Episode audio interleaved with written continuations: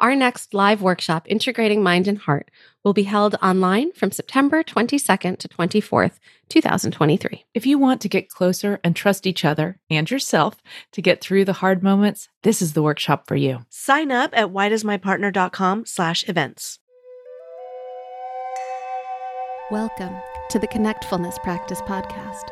Here, we settle into the murky, tangled, and freaking hard parts of life to restore our relationship with the self so it can ripple out to the people we love, the work we do, and the world around us. If we can't fix what's wrong, then our grandchildren inherit it. In order to fix what's wrong, we have to talk about it.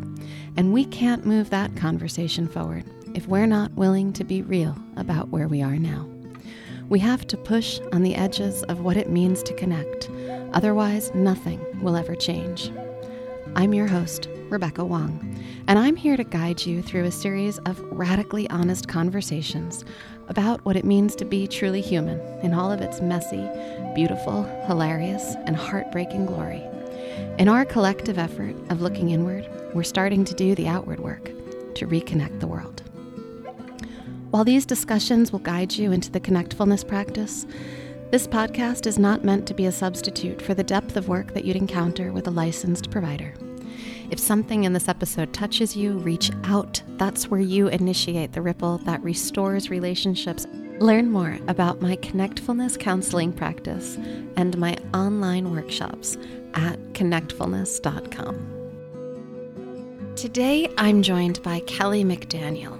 Kelly is a licensed professional counselor and an author, and she specializes in treating women who struggle with relationships. You may remember her from episode twenty-eight, The Legacy of Chronic Loneliness. Mother Hunger didn't have a name until now. Kelly's upcoming book, Mother Hunger, out July of twenty twenty-one, speaks to the millions of women who suffer with a lifelong emotional burden that adversely affects self-worth. Some of you will hear this term Mother Hunger and already know what it's all about. I hope this episode takes you a little deeper into your own healing journey. Hey everyone, I'm back here today with Kelly McDaniel. You may remember her from a past episode, and we just had such a delicious conversation that I wanted to make sure that Kelly came back to talk about her new book, and also because, hey, Mother's Day is coming, and one of Kelly's specialties is talking about something that she terms mother hunger. And I think a lot of us have a sense, just hearing those words, what that's all about. And so that's what today's conversation is going to be about as well. Welcome, Kelly. Thank you so much for having me back, Rebecca, and for giving the topic of mother hunger some time near Mother's Day. Yeah, I think it's really needed. I do too. Especially now. Yeah. Especially now as we emerge from a pandemic, but also everyone I talk to who resonates with mother hunger starts about now to feel dread, to feel different Um, degrees of grief that come out in different ways, right? Whether yeah. that's sadness or anger or hope, um, just to name a few. Yeah. Yeah. And that's you're, when you're saying starts about now, you mean starts like as we lead into Mother's Day. Exactly. When yeah. we start seeing things in our inbox, or we start seeing advertisements about get your mother the perfect thing, and like, okay. There is not a Mother's Day card out there that is appropriate for women with mother hunger. Right. You know, one of the things about mother hunger that I think is so, from reading your book, I, I'm also kind of like thinking you, you, you write about this. And it's one of the things that I keep thinking about as I'm reading is how it's, it's passed down generation after generation after generation. Yes. Right. Yes. Right.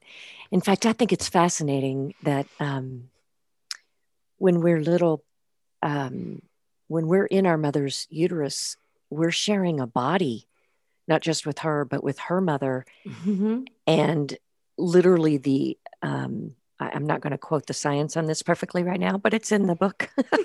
We have traces of each other in the eggs.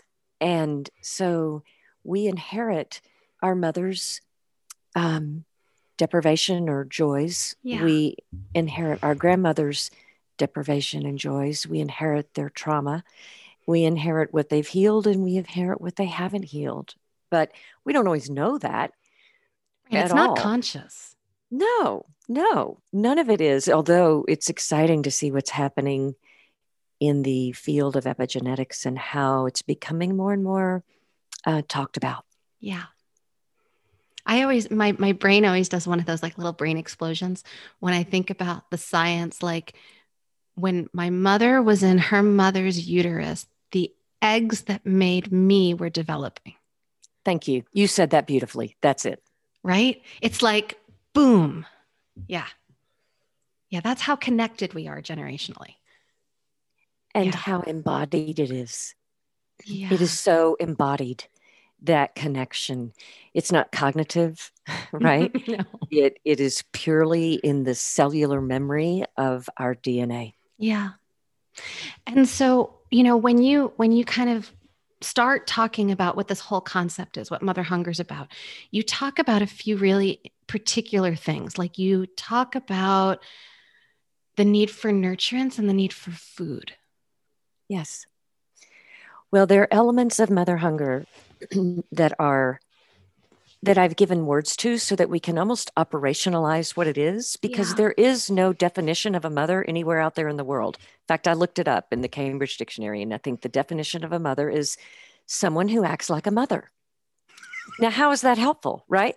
Okay, so what I did is break down what is healthy mothering. What is it that we need as little babies and little mammals from a mother in order to develop an optimal brain um, and body attachment system. And what we need, number one, is nurturing, two, protection, and then eventually some guidance. So when you talk about nurturing, it, it includes food. Mm-hmm. Because the first language of love that babies experience that's nonverbal is through touch and through nourishment, literally being fed. Yeah. In fact, the root word of nurture is nutrir. Which, Which is, is like nutrition. But it actually, it's the Latin word that's that means to suckle. Huh.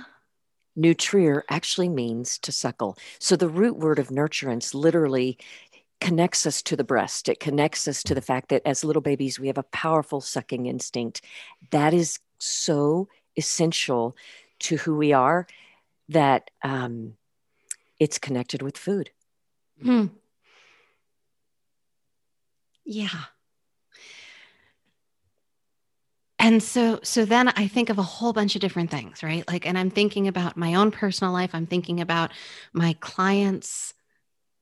I'm thinking about how powerful food is as a way of both talking about things like love and talking about things like worth and value, right? And how we either can overdo it or we can withhold. Or we can feel shame if we, or we, you know, like there's so many different ways that food has all of these encoded stories about who we are in terms of what our relationship to it is. Exactly. The stories that food tell are the stories of love. Mm. So that means we might have had not enough. Yeah. We may have experienced love as being actually physically full.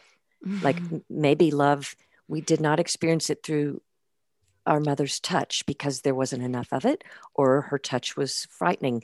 So our first experience of what love might have felt like might have been when we were full of some sort of milk or formula. And for one minute or for one hour, we didn't feel pain because we were full. Mm-hmm. Um, that became the substitute mother for many of us as infants, is the feeling of fullness.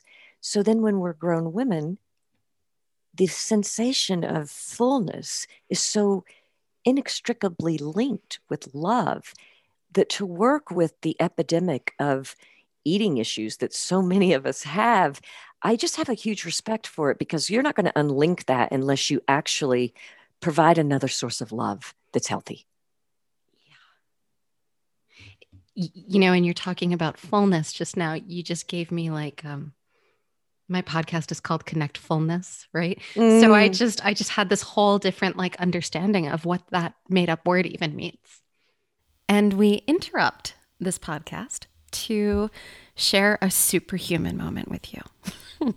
At this point in our conversation, I got pretty excited, and I think I leaned in towards the computer, and my elbow might have like hit my mouse pad without my noticing it. And I think I stopped the recording here. But Kelly and I didn't notice that the recording had stopped for like another twenty minutes or so into our conversation. And then we had this time crunch and we wanted to finish the recording, but not knowing where we left off, we kind of took it from the top. And so, human moment, sharing it with you in full transparency and glory. And let's get back into the interview, knowing and understanding why things might feel the way they do. Welcome back, Kelly. Won't this be interesting? Yes. Human moment there. Mm-hmm, mm-hmm. Yeah. Yeah. And you know what that's bringing up for me just as I name it, and I think this is a part of this whole topic too, is our need and our, our striving sometimes, especially as women, towards perfectionism, right? right. There's right. this element of, oh no, I did something and, you know, it wasn't perfect and I'm going to be judged for it, or like, so I'm just kind of naming and knowing that about, all right, I didn't hit the record button, or I didn't hit it right, or some reason it wasn't recording, and here we are. Well, talk about a universal experience after this past year of all of us needing to learn to use technology in maybe brand new ways or different ways to try to stay connected. And here you are with a Connectfulness podcast. And you've been using um, technology even before COVID, and still... And still... we can have technological difficulties. Yeah. Well, sometimes the technology, I think, is just being human. I think so. Yeah. Yes. Mine, yeah. mine has been very human this year. Yes. Yeah. So let's dive in. Let's start talking a little bit about what mother hunger is. I think it's one of those terms that we all, it's something you've coined. And yet I think when we hear it, all of us kind of instinctively know it. That's my hope. Mm-hmm. That's my gut feeling. And I've seen it time and time again in my office when I'm working with a woman and I say, you know, this sounds like mother hunger to me. Mm-hmm. And there's that moment of recognition where in the middle of the room, there's a thud, which is the sensation of truth yeah. coming between two people. Ooh, the sensation of truth. Mm-hmm. Yeah. Of recognition, like, oh, that's it. Even though maybe no one had heard the word. So this is why I wrote the book, because I'd like for each woman who has mother hunger to find herself, to feel seen in whatever degree, shape, or form that mother hunger is taking place in her body, because it will be unique to each each person with this hunger. Yeah.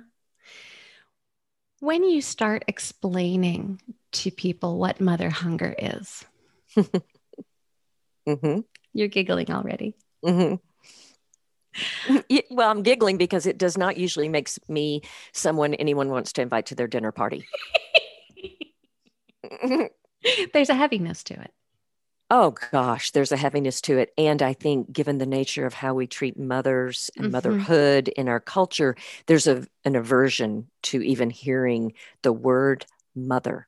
In fact, even in the science that I studied and put into the book, we'll say caregiver, we'll say parent, we'll, we will avoid the word mother at all costs because it is such a taboo topic um, for many, many valid reasons, but for many reasons that are also patriarchal, that are about erasing the primacy of women and of mothers. Because if we hold this role of nurturing little ones as central as we need to, it's going to mean a lot of systemic change needs to happen. So mm. it's a large problem. People don't want to talk about it. It brings up so much stuff that's primitive, but that's also political.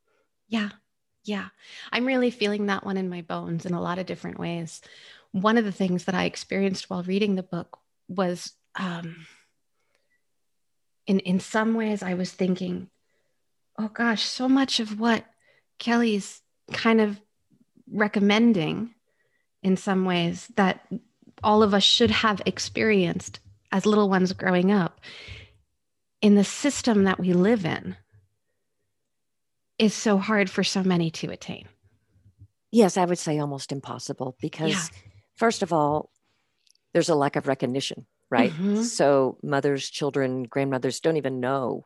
There is no job description for being a mother. There's no even definition for it. When I look it up in the Cambridge Dictionary, the definition of mother is someone who mothers.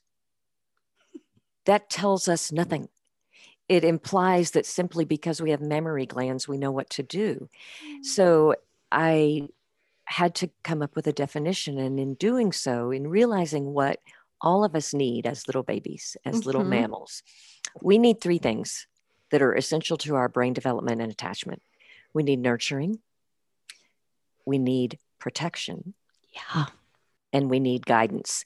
But here's the truth. So does a mother.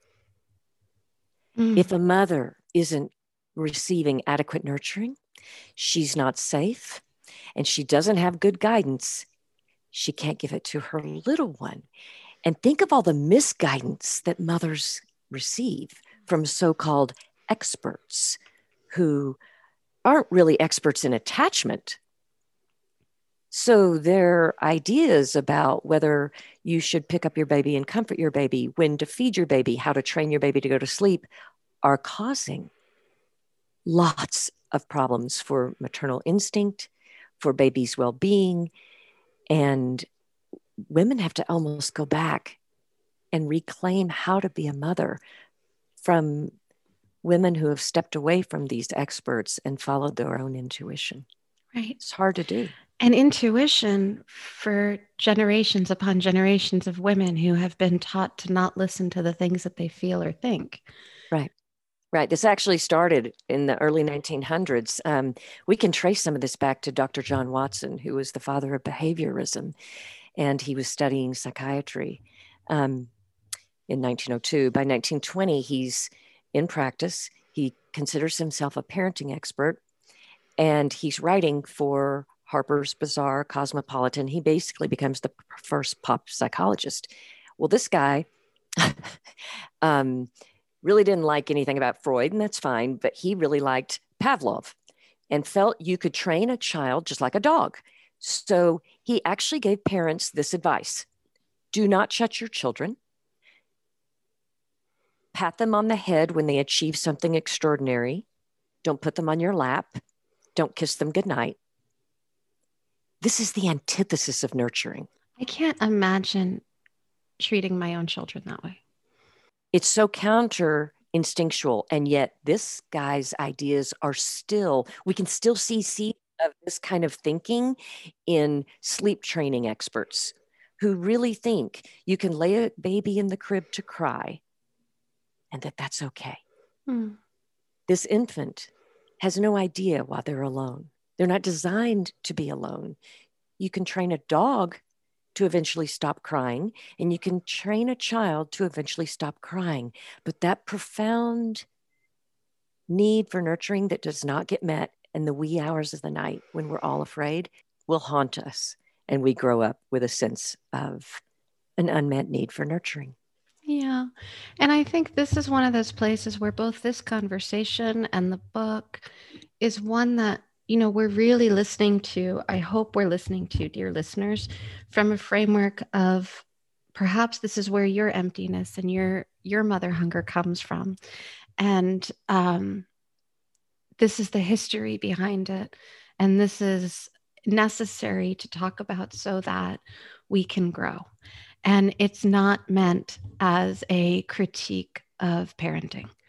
And I just kind of want to hold everybody who's listening to this really warmly and just remind us all of that piece, because I think this this is tough information in a lot it's of very, ways to confront. Very difficult to confront. And I'm glad we revisited it because we were talking about it so beautifully thirty minutes ago. I know. Um, so I'm glad you brought it back because I I really didn't write a parenting book. No, you didn't. That's, That's not what this book is. You, you wrote a reparenting book, as I like right? to think of it. Yeah. And I love that word, because what I had hoped and what I still hope is that by talking a bit about what the essential developmental needs are that we all have. Yeah. Um, it's not about blaming mothers who were also first daughters. It's really more about being able to recognize what was lost so that we can heal it and reclaim it. Mm-hmm. And we can't heal what we can't see. And we right. can't talk about what we don't know. And so there is a lot of... That, that sounds like my podcast intro right there. Oh, okay. It's true though. We can't, we can't, we can't heal what we don't know. And we can't talk, if we can't talk about it, we can't do much with it. Mm-hmm. Exactly. Exactly. Yeah. Yeah. And so, so this is getting to the root of it. It's getting to the root of these things that for so many of us, in many ways, we're missing. And I think it's, it's probably true for equally for, for all people. I think mm-hmm. women maybe, um, culturally at least feel it differently. Um, but these things are, are pieces like, um, our need for nurturance, our need for guidance, our need for protection, and what manifests inside of our beings when those things don't show up. When a woman is not protected, Kelly, what does that look like when she becomes an adult? How does, how can that manifest? Good. I want to answer that, but I also want to address something you said that's so profound, mm. which, which is, yes, regardless of our gender, we're mm-hmm. going to feel and have mother hunger, because little baby boys and little baby girls need the exact same thing, nurturing and protection. Where this wound, this mother hunger may start to be different is that as boys grow and look for guidance, they don't necessarily look to their mothers for that. It's a bonus, but but for a girl growing up, it's essential. Mm-hmm. So that's where it starts to change a little bit. And then another difference I see is that as adults, women may become more aware of their mother hunger sooner because we're not getting mothered in our relationships, whereas a lot of grown men are. Mm-hmm. So they may not really know this yeah. wound because the women in their lives are trained to mother them. Right. At least in, in heteronormative kind of um, precisely relationships. Precisely. Yeah. Mm-hmm. Mm-hmm. And I, and I think to, to go outside the gender, um, language of male and female, let's look at it from an attachment perspective, that folks who are avoidantly attached may not even know they have an attachment problem, because folks that are in anxiously attached, that are usually their partner, are doing all the mothering. Right. So I like to think about it in terms of overfunctioning and underfunctioning. Sure. Right. Who's overfunctioning? Who's underfunctioning? There tends to be one of each. And sometimes that is um, more evident than others, but I think a lot of daughters, adult daughters with mother hunger, we first learn to overfunction from rescuing our mother. Mm. And then we I'm go on to rescue yeah. others. Yeah. yeah. Yeah. We first learn to function, to overfunction from rescuing our mother. Yeah. Yeah. Yeah. There's a truth as, in there. There's a huge truth in there, because even as little ones, we knew if our mother was frightened, we knew if she was still herself too young to look out for us. We may not have cognitively been able to make sense of it, but we compensated mm-hmm. so that she would love us by growing up too soon, or by nurturing her, um, or finding by other not people. Making waves, for by not sure. upsetting her, by keeping the house or our room or whatever clean, or you know, whatever the thing is that we tended towards to do, so that. It's the so that, so that we could take care of her, so that she would so feel that, better. So that we would have the illusion that we have a mother. Mm-hmm. Because what the fantasy is inside every child is, if I do this for my mother, she will then act like a mother and I'll have a mom. Poor little one. Yes, we are so resilient. We can go mm-hmm. through all kinds of psychobiological gymnastics to please and to preserve the idea that we have a mother. Yeah. And this is why a lot of us end up as adults being able to um, adapt to all kinds of people, um, because we first learned how to adapt to missing nurturing or missing protection or missing guidance. And in the case of third degree mother hunger, perhaps missing all three. Yeah. Yeah. And so you just brought up third degree mother hunger. And that's very, it, you talk about mother hunger then on this continuum, mm-hmm. right? So mm-hmm. there's different kinds of, um, mm-hmm. I mean, when we say third degree, we, we get the sense of burns, right? So there's, there's a different quality. Definitely a different quality. Third degree mother hunger is the most severe form of mother hunger because it not only involves lack of nurturing, lack of protection, lack of guidance, but also attaching to a caregiver who was frightening. Yeah. So when our first love is also someone who terrifies us, our neural pathways for bonding and our neural pathways for fear, fleeing, get a, get triggered at the same time. And this creates one of the most powerfully toxic neuro, neurochemical cocktails that the body can tolerate. Um, so we dissociate at a very young age. Um, we don't know who we are when we grow up. Um, and nobody wants to talk about it. So instead, many women with um, third degree mother hunger get labeled as borderline. They might get labeled as bipolar, and they may have clinicians that so don't understand this attachment injury that the therapist kind of throws up their hands and refers them out to someone else. So well-meaning people who really wanted to help may just not have had the skills and the tools to help, because this is not taught in medical school or counseling programs. Um, instead, what's taught are names like disorder, and this is not a disorder. Women with third degree mother hunger are actually resilient, resilient people who learned before they could walk, before they could talk, how to adapt to a caregiving environment that was so threatening that there was no good way to behave. Right.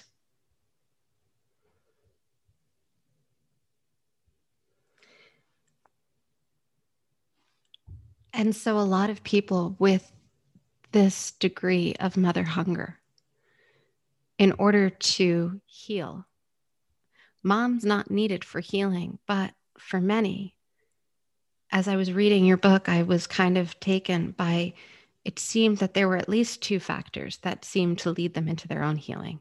One is their mother's death, and another is their own children becoming like teenagers.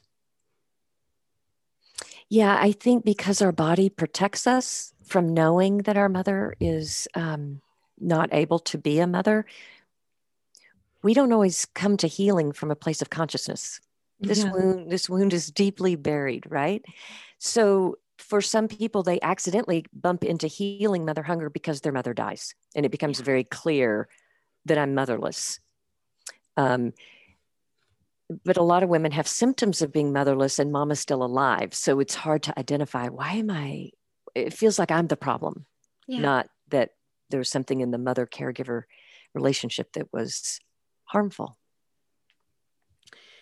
And so much of the time, one of the things that's happening is that there's like a toxic shame. There's, there's this idea that the, the, the child, perhaps now a grown woman, is carrying that says there's something about me that's defective. That's how we have to believe when we're little. We can't mm-hmm. see our mother as protective. That would be too ter- as defective or compromised or wounded. We can't see it. It would le- it, we would feel orphaned. So yeah. our body protects us from this information. And one of the ways that we are protected is by being pretty convinced that it's our fault. Mm-hmm. And that if we just act a certain way, she'll be okay. But I want to just revisit that, um, the different degrees of mother hunger and how they may feel in adulthood. For mm-hmm. example, yes. let's say we had a mother who was very protective of us um, and really quite a guide, taught us to read while we were little, um, maybe enrolled us in all kinds of activities, but she herself was not very nurturing. She was maybe distant, removed, maybe cold. Um, I find that mothers like this had mothers who might've been too involved. They they may have had mothers who needed a friend and they didn't like that so much. It, it felt suffocating. So then when they become mothers, they give their children a whole lot of space, not a lot of touch, not a lot of nurturing. So as an adult, this may feel like a craving for physical touch that seems mm-hmm. somewhat insatiable. Um, that can come out in all ways of becoming sexual that we don't actually choose, but fall into almost as a way to get touch needs met that we didn't even realize we were doing. Right. So that's an example of what it might feel like to have grown up without enough nurturing. Um, food is also inextricably linked with lack of nurturing. For many little ones who didn't have adequate nurturing, the first sensation of what love felt like was a full belly. Um, and so that follows us into adulthood, and we may confuse food and love and either restrict or overindulge as a way to compensate for lack of a relationship. Mm. And then moving on to protection, let's say we had a mother that was super nurturing. She was playful. She held us. She was so happy to have a baby. But let's say that in her life, she wasn't really safe. And I'm thinking this is really epidemic because most of us as women know what it feels like to walk down the street and not be safe. We've grown up with a sexual alarm system in our body. We're always on high alert. We know that we are sexual prey. So many well-meaning mothers aren't feeling enough safety within their own body, within their own life even. Maybe they're with a dangerous partner. Um, therefore, they have trouble protecting their children. Yeah. Not because they don't love them, but because they are not themselves able to be safe.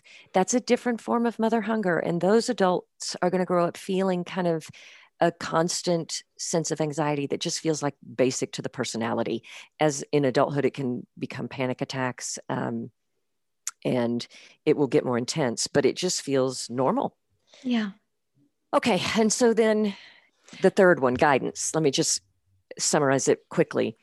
Maybe you had a mother that protected you. Maybe you had a mother that nurtured you. But then about the time that you reached um, junior high, you realized you needed someone you could admire. You wanted someone to look up to, to kind of give you a roadmap for becoming a woman. And there was something about your mother that you couldn't do that with.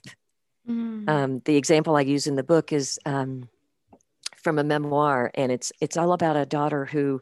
whose mother started having an affair and took her on as her confidant. Um, so the daughter then loses her innocence and loses her ability to have friends her own age because her mother needed a friend, a, friend. a secret keeper. And that is an inversion of the mother's role, and that is poor guidance. So, okay, those are the three things I just wanted you, your readers to have, because they all are why there are such unique forms of mother hunger.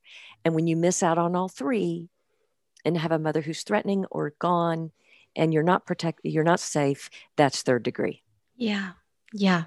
And it creates this massive confusion in the person who's growing up in this way, because this person who you want to be able to go to, you can't go to because they're the form of, they, they're the source of this trauma, of this fear that lives inside of you. That's the essential bind of third degree mother hunger, that you're born to attach, you're designed to attach to your mother. And if your mother is frightening, your body thinks, I've got to get away from her. Mm-hmm. And there's no way to do both. Yeah. Except to dissociate. So that's where dissociation begins. Yep. And it's why it's so healthy, because it's helping you to move away from the thing that's so scary. Yeah. It's yeah. very resilient, very mm-hmm. adaptive. It's Mother Nature doing for us what we need. Yeah. Yeah. And as we take on this healing journey, there's a few specific phases, right? So for those who mother hunger feels like it's a really resonant term and you want to do some work around this, one of the first pieces of this work is about kind of learning the language, about getting your story straight, about recognizing that that this is part of your story, because it's so, so covert. It's so something that we don't talk about. Exactly. Which goes back to, we can't heal what we can't name, and we can't treat what we can't see. Yeah. So bringing it out into visibility and finding a way to have someone validate that this is real, help you name which part applied to you, is one of the most uh, powerful stages of healing. Yeah. Yeah. And then what do you find is the next stage, Kelly? Where do people tend to need some support following that? I think the next stage is twofold. Mm-hmm. We've got to address the apology ache, and we have to address disenfranchised grief. And so I'll just say a couple of words about what that means and why I wrote about it in this book. Yeah. I wrote about it as I did with everything else. So every woman healing this has recognition of, oh, that's why I do that. But specifically the apology ache and disenfranchised grief, I wrote f- for the clinician to have as well, because too many well-meaning clinicians don't understand these two important elements of roadblocks to healing. Like, this is what gets in the way. Yeah. Okay. So once we've got a name, we've removed one roadblock, but then there are these other roadblocks. And one of them is an apology ache. And that is basically the yearning, the pining that our mother will see the ways that she couldn't be there for us. Maybe she hurt us, and say, I'm sorry. Acknowledge that that wasn't your fault. That was That was what I couldn't do, and make some repair efforts. Right. So I think about this sometimes in, in terms of like a, a kind of like magical thinking that the mother is going to turn around and be accountable all of a sudden. Mm-hmm. And if a mother's doing some of her own healing work, it does happen. I, I yeah. One of the greatest joys I have is working with mothers of adult children who they're now finally healing their own mother hunger because their mother died. And they realize, oh my gosh, I didn't do this for my children. But then I can now. Yes, it's never yeah. too late. It's never too late. So it's beautiful to watch. But a mother can and will sometimes do that. But generally, what I'm when I'm working with a woman, I say, let's not wait for your mother to apologize. Let's look at this apology ache, name it for what it is. It is a fantasy. It probably gets played out with your friends and lovers as well, where you just want everybody to do the repair work for this primitive heartbreak that no one really can see. Or, and so we start to put closure on that fantasy, and that helps healing a lot. Um, yeah. The other thing is the disenfranchised grief. So yeah. when we grieve, we need to grieve in community. That's because we're human, not because we're broken. It's because we're human. We need community for grief. And that's why if you're facing a cancer diagnosis, it's really a good idea to go to a cancer support group. When you're facing mother hunger, where do you go? Mm. Where do you find other people who can talk about this with you, who can grieve with you, who can say, oh, that happened to me too. Like that did, we don't have that. And so part of what happens is the grief that's within every daughter who's got mother hunger freezes and waits. It waits until the right support is available. And if a therapist understands that mm-hmm. and can help a client identify the grief and find places for it to thaw, then progress will happen and healing will unfold. But many therapists don't realize that's what's happening. They think instead they've got a client who's untreatable. They think they've got a client who's resistant, and they will slap a diagnosis on it perhaps right. so that they either, best case scenario, um, go get more training to help this client, or worst case scenario, they say, well, I can't treat you. Um, I'm going to send you out of this practice. So I, I think a lot of women have suffered, even with male, well-meaning clinicians who didn't understand that disenfranchised grief is an element of this injury. Right. The fact that we don't know that. Yeah. Where to go, where, where we can find people who have similar experiences. Yes. Yeah. Yeah. Yeah. So we have a lot of work to do. Um, first, we have to be okay that we're naming this as a society. And that's a tough one because, you know, when I bring up mother hunger, like I said, I'm, I'm, nobody wants me at their dinner party.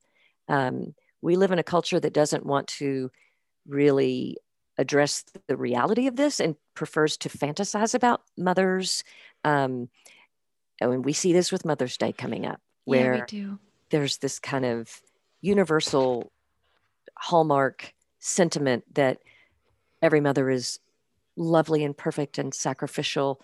Um, and yet every woman I've worked with with mother hunger says that trying to find a card for Mother's Day is one of the worst experiences of the year. Mm-hmm. Every year it comes up and it's a new opportunity for grief.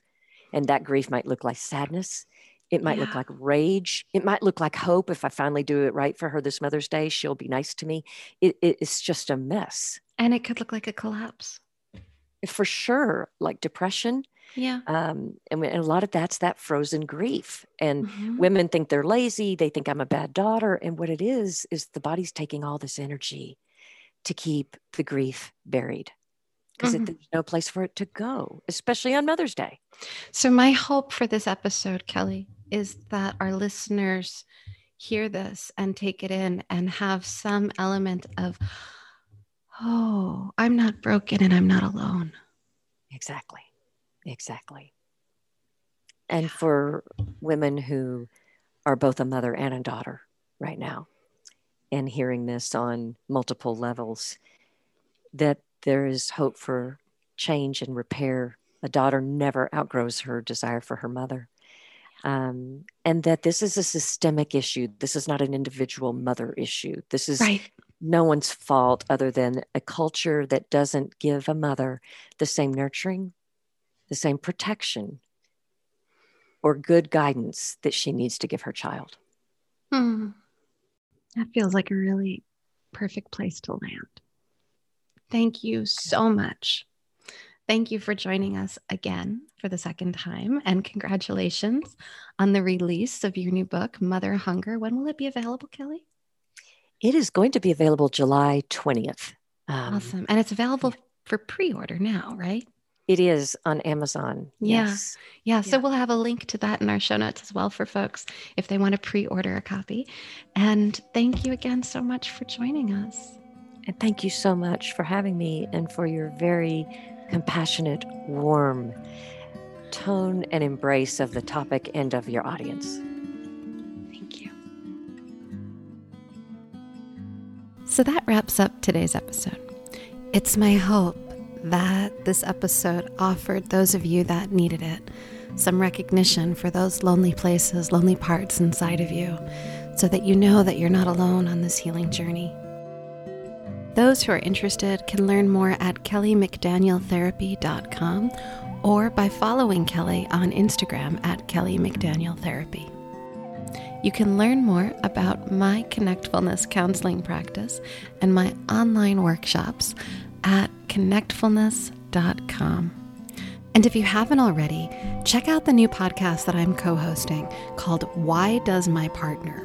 We'd love for you to hop on over, give us a listen, and send us listener questions over at why does my partner dot com. I want to express my deep gratitude for Sarah and Chris Ferris, the musicians behind the beautiful soundtrack for the Connectfulness Practice Podcast, which they recorded and mixed at Kidney Stone Studio. And more gratitude for Little Green Art House for all of our post-production needs. This podcast is produced by me, Rebecca Wong, and copyrighted by Connectfulness Counseling. Stay tuned for another episode next month. Take good care.